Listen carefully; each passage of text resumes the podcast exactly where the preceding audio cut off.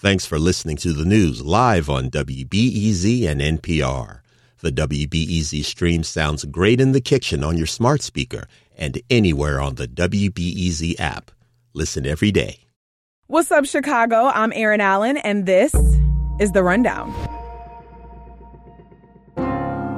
I think the contrast in candidates has never been clearer. Look, I've lived the failures of the politics of old. There's no bigger priority than public safety. But I'm confident, you all, that we can build a better, stronger, safer Chicago. And we can do it together.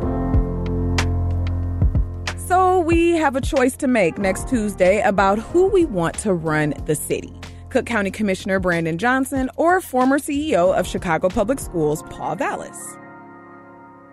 The two candidates have very different backgrounds and very different visions for the city, but you might be surprised by who they really are what exactly makes them different, and even more so, what they have in common. Mariah Woelfel and Tessa Weinberg are city politics and government reporters here at WBEZ. They've both looked under the hood, so to speak, on each of the candidates, talking with their family and friends, and from that, they created profiles on Johnson and Vallas. I'm talking to Tessa and Mariah today about what they found out, starting with Mariah's profile on Paul Vallas.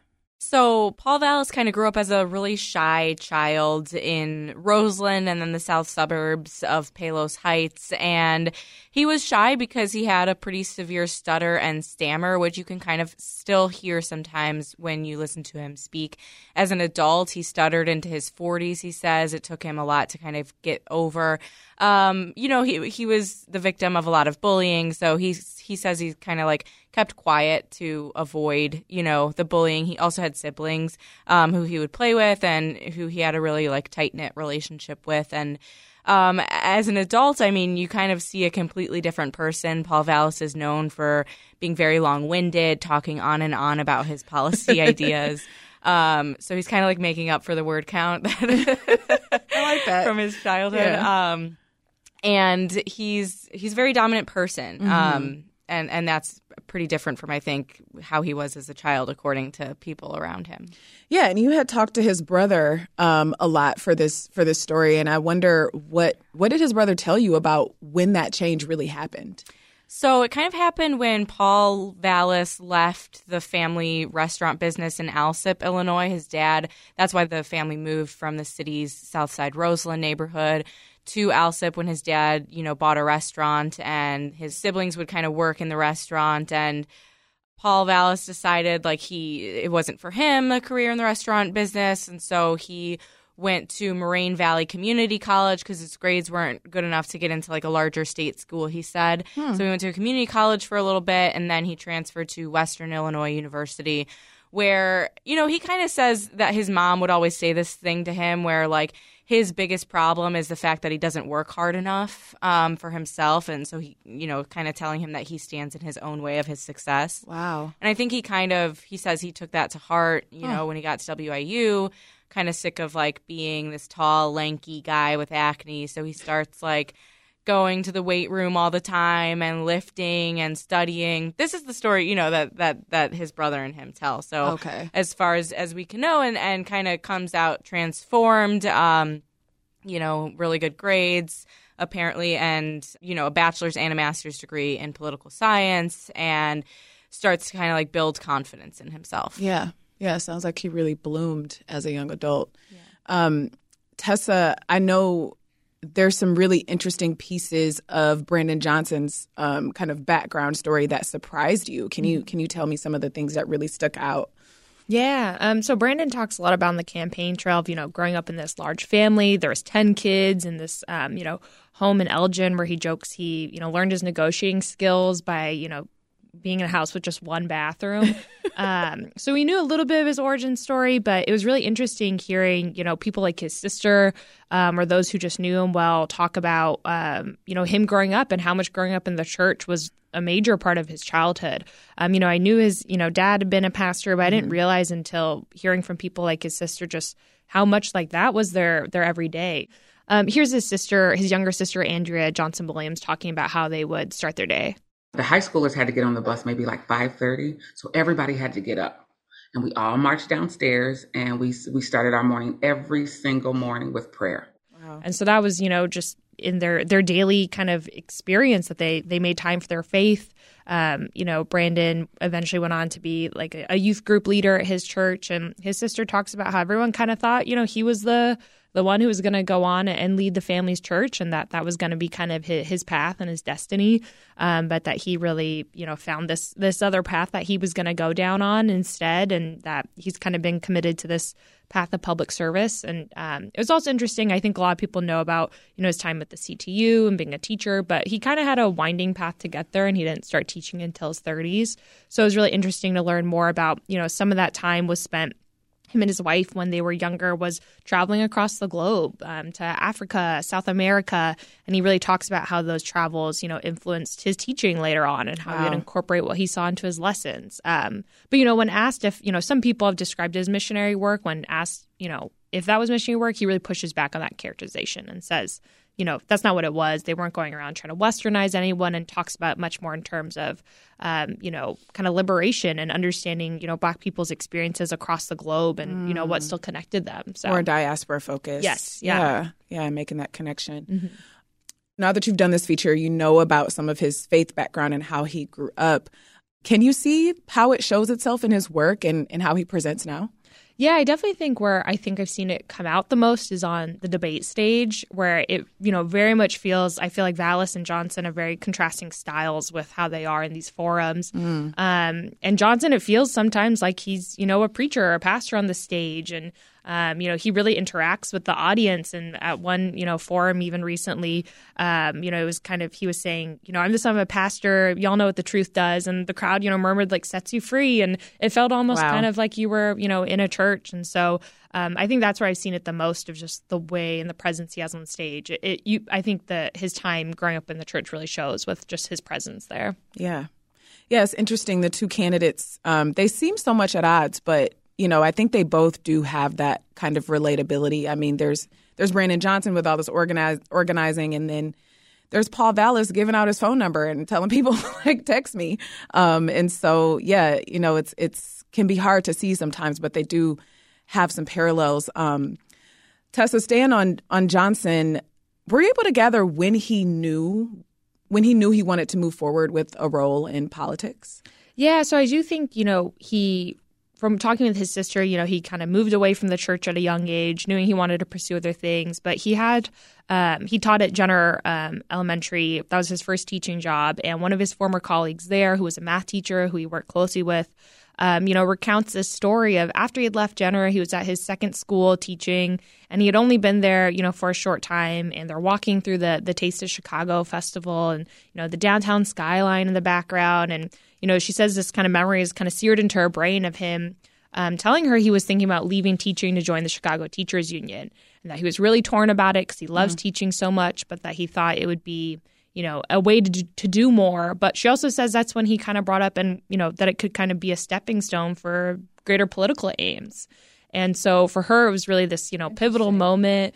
She said it really encapsulates who he is about having this kind of plan for his future. And that was a kind of inflection point where moving from teaching to the union, he could see how that could maybe lead to other things down the line. Yeah.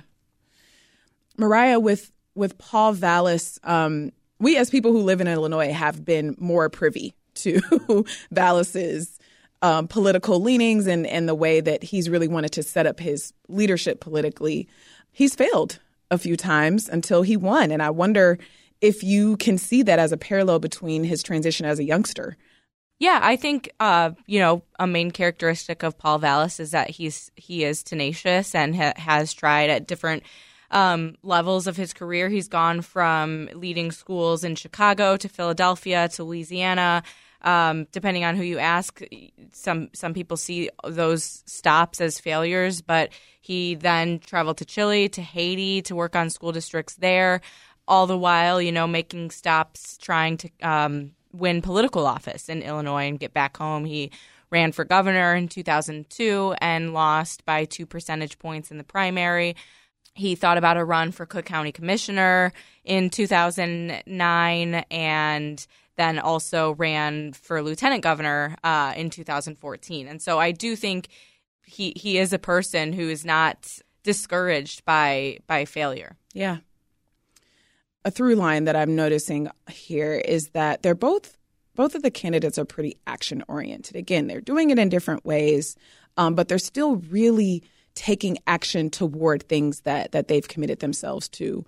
Um, Mariah, can you talk about Vallas and how he started to get this persona as a problem solver? Yeah, for sure. So that really started with his time at Chicago Public Schools. Um, he was kind of brought in by Richard M. Daley to you know turn around this struggling district and Vallas I think really saw that as you know, a challenge that he could apply himself to. And he made rapid top down changes in Chicago, including opening the city's first charter schools. He's a big believer in the idea that if your neighborhood school isn't good enough, you should be able to go somewhere else. Now, many people, public school advocates, argue that worsens the problem because then you, you're pulling resources from those neighborhood schools and not really giving them a chance to survive but you know he starts to develop this reputation as like the Mr. Fix-It of school districts, and he's brought into Philadelphia mm-hmm. to do the same thing. Um, and Louisiana, uh, you know, he left the Philadelphia school district with a bit of a deficit.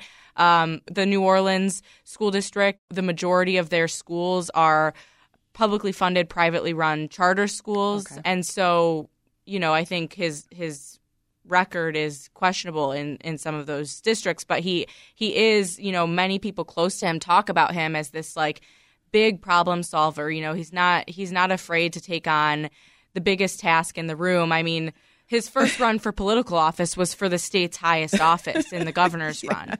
And so, you know, his communications director at the time, Alderman Brendan Reilly, who's now supporting him, kind of said like that was a task like in the deep end of the political spectrum yeah. that he didn't have a lot of swimming lessons for but he kind of just goes for these things for better or worse and sometimes that's caused him to be a fish out of water if we continue with the i guess there were a lot of water metaphors in my story um, to bring it full circle that's kind of like how he got this reputation as this you know fixer of of school districts for better or worse yeah both candidates also have had these leadership roles um, within education in the city. um, again, taking different approaches, um, but but still doing this leadership. Johnson, um, as you said, head of the teachers union, also a middle school teacher, worked with his youth group at church. Um, Vallas being the head of CPS. Tessa, can you talk about Johnson's approach to education? Mm-hmm. Yeah, I think he differs, you know, very widely from Vallas. Um, you know, Johnson, I think, talks about education similar to how he talks about issues like public safety of, you know, to support our students, we need to be supporting, you know, our parents. We need to be supporting our neighborhoods. Um, you know, if you go to his education plan on his website, he talks about, you know, making sure childcare is accessible. And so I think he really talks about in this holistic way. Um, but it was also interesting doing, you know, this profile and talking to people who knew him. You know, he also talks about his own teachers who helped inspire him and have this, you know, love mm. of making, you know, topics like social studies jump off the page and come alive. Um, and I actually got to speak with his high school economics teacher who, you know, even though he, you know, taught for decades and had hundreds of students, that Johnson was really one of those that stood out of just, you could see him, he said in class, you know, come you know, come alive when you talk about maybe some of these kind of boring subjects that yeah. others' eyes are glazing over. Yeah. Vallas is running on this tough on crime platform crime is not really present in much of the profiling that I saw you do and much of what I heard before now about about Paul Vallas. Do you know where this came from for him?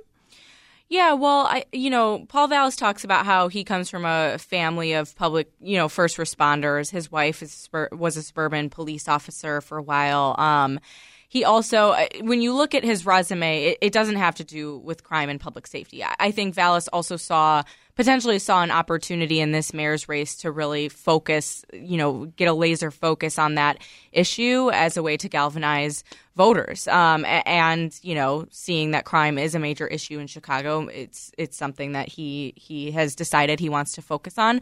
Um, but really, the only resume point on public safety on Paul Vallas's resume is, is, that he came in as a contractor and helped negotiate the contract between the Fraternal Order of Police, Chicago's largest police union, and the city in 2021. And he mm. kind of, you know, refers back to that when you ask him why he was willing to accept the FOP endorsement, you know, the endorsement from a group with a very controversial leader. Um, and he kind of talks about his his ability to kind of broker that deal between the FOP and the city when relationship the relationship between Mayor Lori Lightfoot and rank and file police officers was not good. Yeah. You know, I think this may be a part of a lot of the criticism Paul Vallas gets. He he says that he's a Democrat, he's running as a Democrat, but a lot of folks they're calling him a Republican they're giving him, you know, he's like to them, you know, to some people giving very Republican vibes. Um, this is kind of complicated, but I wonder if you could talk about how he's existed across party lines up Sure. until now. Sure. So, you know, yes, Paul Vallas claims he's a lifelong Democrat. His brother Dean Vallas told us that they never knew the political affiliation of their parents. Um, like politics was not, you know, a partisan conversation in their household, according to his brother. Uh, and Dean Vallas, his brother, also says that Paul Vallas is a very policy oriented person. Um, how, you know, when he was a policy advisor for the state Senate in the 80s, he would, you know, walk across the aisle to kind of talk about policy for an Iowa farmer and then go and talk to a back of the yards legislator and talk about, you know, policy uh, in this within the city that would that would help their district. And so kind of just like has always been able to work across party lines according to his brother. Um, it's really in like 2009, 2010, you know, is is when he kind of goes on the record saying that he sees himself as more of a Republican. He wants to run as a Republican um, for Cook County Board President. Um, he explains that today by saying he saw the Republican Party ticket as the only lane in because of a stronghold that he felt the Stroger family had on the board president seat at the time, although Stroger would be like handily defeated by Cook County Board President Toni Preckwinkle that year, anyways. Um, but he kind of talks about how he saw the Republican ticket as, as his only lane one back into Chicago because he was working, um, I believe, in New Orleans at the time, and then two, you know, as a foot in the door to Illinois politics, which he had been trying to kind of get a win in, and so many people are circulating this this television interview where he talks about how he's more of a Republican than a Democrat, about how he personally opposes abortion, though he says, you know, in that interview too, that he's pro-choice. So I think that's kind of where his first public flirtation with the Republican Party comes on mm-hmm. board. There's been, you know, several things circulated since of him kind of playing both sides of the coin, boosting Republican talking points um, while also running as a Democratic politician on multiple tickets Yeah. throughout his life. Tessa, you know, for, for Johnson's part, um, a consistent concern about him has been whether or not he will be able to push back on the Chicago Teachers Union if needed. It's a powerful union, um, and a lot of people are concerned, or whether or not he'll be able to, you know, separate himself from all that affiliation and endorsement that he's had um, for this for this election. Um, what have you been hearing from folks about this issue? Yeah, you know, Johnson himself has really been, you know, vague when asked what's one area that you disagree with the union on. Um, he's kind of avoided singling one out. Um, I think, you know, he's really focused in on Vallas's uh, endorsement from the FOP, and I think people have viewed this as kind of almost, you know, the the election of the dueling like unions, perhaps. But um, yeah, for sure. yeah, but I, I mean, I do think, you know, the CTU, they've endorsed him. They poured, you know, millions of dollars into his campaign. You know, they've been essential to his bid for Cook County Commissioner as well for elected office, and they've really kind of been the this political force behind him um, in his career as an official. Um, he did say though, when pressed, you know, uh, on another debate about his ties to the CTU, he basically said, you know, once I'm in the mayor's office, maybe there'll be times, you know, within these negotiations that, you know, we won't be able to give the CTU everything they're asking for in terms of resources. And he kind of framed it as who better to give um, bad news to friends than a friend, which I think kind of speaks a lot to, you know, how he views himself in relation to the union as an ally, as a friend. And so um, I think it's going to be one of those things we'll have to see if he's elected, how he kind of navigates that relationship. But it's definitely something he's been pressed on um, at a lot of debates by his opponent, who's called him, you know, a wholly owned subsidiary of the union. Um, so I think we'll have to see, yeah, how he actually navigates that relationship once elected. He has said though that if elected, he will no longer be a dues-paying member of the union, and so has tried to, you know, draw some lines that way. I can speak for myself. I know that personally, as a young voter, um, I was I was voting a lot more on temperament uh, than than anything, and I think a lot of people, you know, depending on who they are, still vote that way. Um, if they are voting mostly on issues, temperament definitely factors in. Tessa, can you talk about how would you describe Johnson's temperament? You know, that's a good question. I feel like it was almost hard to pin down sometimes because so many people talk about him as being this kind of vessel of people's you know desires and concerns and him channeling that yeah. you know to in his public service. So sometimes it was hard to know well who is he you know beyond that? Um, but i think sometimes you know his time as a teacher i think was really evident of you know how he kind of made lives his values. One of his former colleagues talked about um, you know he would call all of his students mr or miss and their last name as a sign of respect most teachers would not come to school every day in a suit. He wore a suit every single day. And when he coached the boys basketball team, um, he had them wear uh, button up collared shirts and ties. And a lot of students necessarily didn't have that. And so he, you know, the, his former colleague recounts him corralling friends to get extras and he would bring them and they talked uh, for the students and they they talked about how it's such a game changer for students mm. to feel like they were, you know, part of a team together and that you know having kind of this different mentality when they went into their game days. Um, but yeah, I think those were some of the instances I felt were kind of revealing of maybe who who he is at the core. Mm. I think Johnson has come off differently in the runoff election, in particular, where he's also seen him, you know, go on the attack a little bit more. And yeah. he, I think that's been re- really different from how we saw him in the general election, where it seemed like he was the one on the, getting all the attacks. He was trying to stay above the fray, really focus on his big, bold, you know, you know, vision for a new Chicago. And I think we've seen that kind of shift where he's, you know, really digging into Vallas on these things. And it seems sometimes in debates, you know, it feels like he avoids answering the question by just going on the attack instead. So. Mm. Yeah, Mariah, let's let's talk about Vallas. Um, he, has got some interesting things that I didn't necessarily know. Um, you know, kind of as a, a, newer transplant. Um, yeah, how how do people see Vallas? How he acts? How he seems? So there's really like two sides of of Vallas. One yeah. is this accessible, super nice guy. And, you know, when I say two sides, I think like the things I'm about to describe, one person can contain all of these sure, characteristics. Sure, sure. You know, they're not necessarily conflicting, but he is an accessible, very friendly guy. Like you said, he's, you know, I followed him at an event and he's giving his cell phone out to people. He's saying, text me. This is the number I've had for years. I'm going to have it when I'm on the fifth floor. Um, you know, he's a type of person who, if you tell him an individual problem that you have, he's going to see that and he's going to try to fix it. Um, you know, and again, building into this reputation that he's, he's a problem problem solver. Um, mm. he, he's also someone with a temper, and um, you know, this is not something he's shy about. I first kind of it perked my ears. Um, a few weeks back when he was talking about the most influential person in his life and he was talking about his mom and he said you know my mom was amazing. She dealt with a lot or she is amazing. She's dealt with a lot. I was a child and i when i was a child i had a lot of temper tantrums. I was a bad student.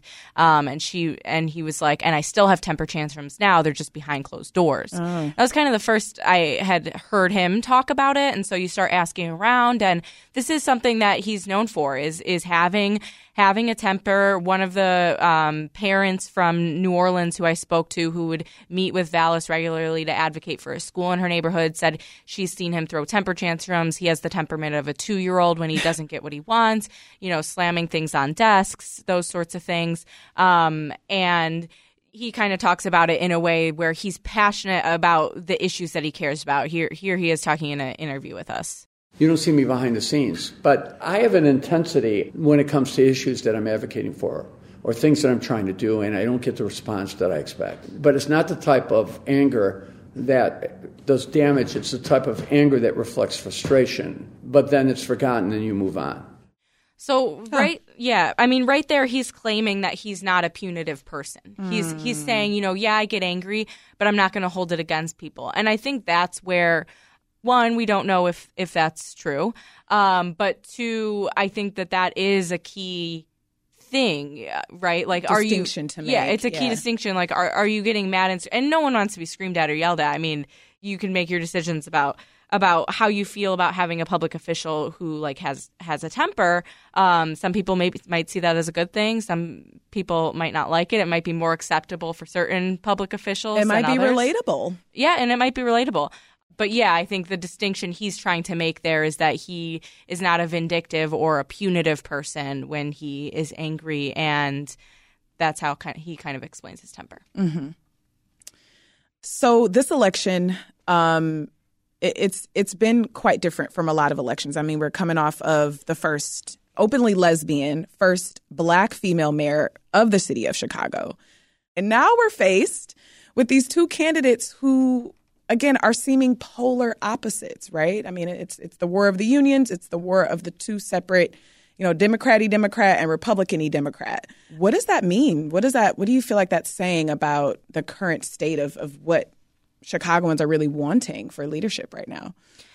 Yeah, I think like the juxtaposition couldn't kind of be greater in terms yeah. of what Chicagoans have had to choose from. You know, it's a hugely Democratic city, and so we're always choosing from Democratic candidates, and these two um, are arguably on opposite ends of the Democratic uh, political spectrum. And I think like nothing kind of speaks to that more than one, their positions on schools, which we've kind of talked about, but also their position on crime.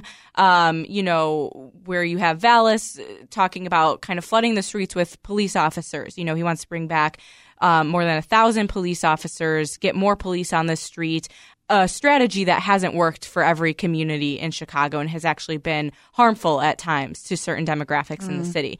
And then you have Johnson who wants to invest in root causes of violence. And both of them kind of cross over a little bit on each of those plans, with Johnson wanting to hire more detectives, Paul Vallas wanting to address some root causes. Yeah. Um, but so you kind of have Chicago at this crossroads of a more traditional approach to some of the city's largest problems and a more um, you know, progressive approach. And I think yeah, Chicagoans do have a choice to make. I think Brandon Johnson would be one of the city's most progressive mayors in history that it, that it's had. Or you you choose from a more traditional candidate with who's backed by the business community and who's backed by many people who have supported previous mayors like the Daleys, like even Mayor Light, Lori Lightfoot. Yeah. Mariah Woelfel and Tessa Weinberg are both city politics and government reporters here at WBEZ. Mariah, Tessa, thank you for joining. Thanks for having us. Yeah, thanks for having us. You can find extended profiles by today's guests on Brandon Johnson and Paul Vallas at WBEZ.org. And coming up Thursday, March 30th, WBEZ, the Sun Times, and the University of Chicago Institute of Politics are hosting both candidates for one final mayoral forum. You can listen live on the radio, 91.5 FM, or watch it at WBEZ.org. Or if you want to go in person, it's going to be at the Logan Center, which is at the University of Chicago. The forum starts at 6 p.m.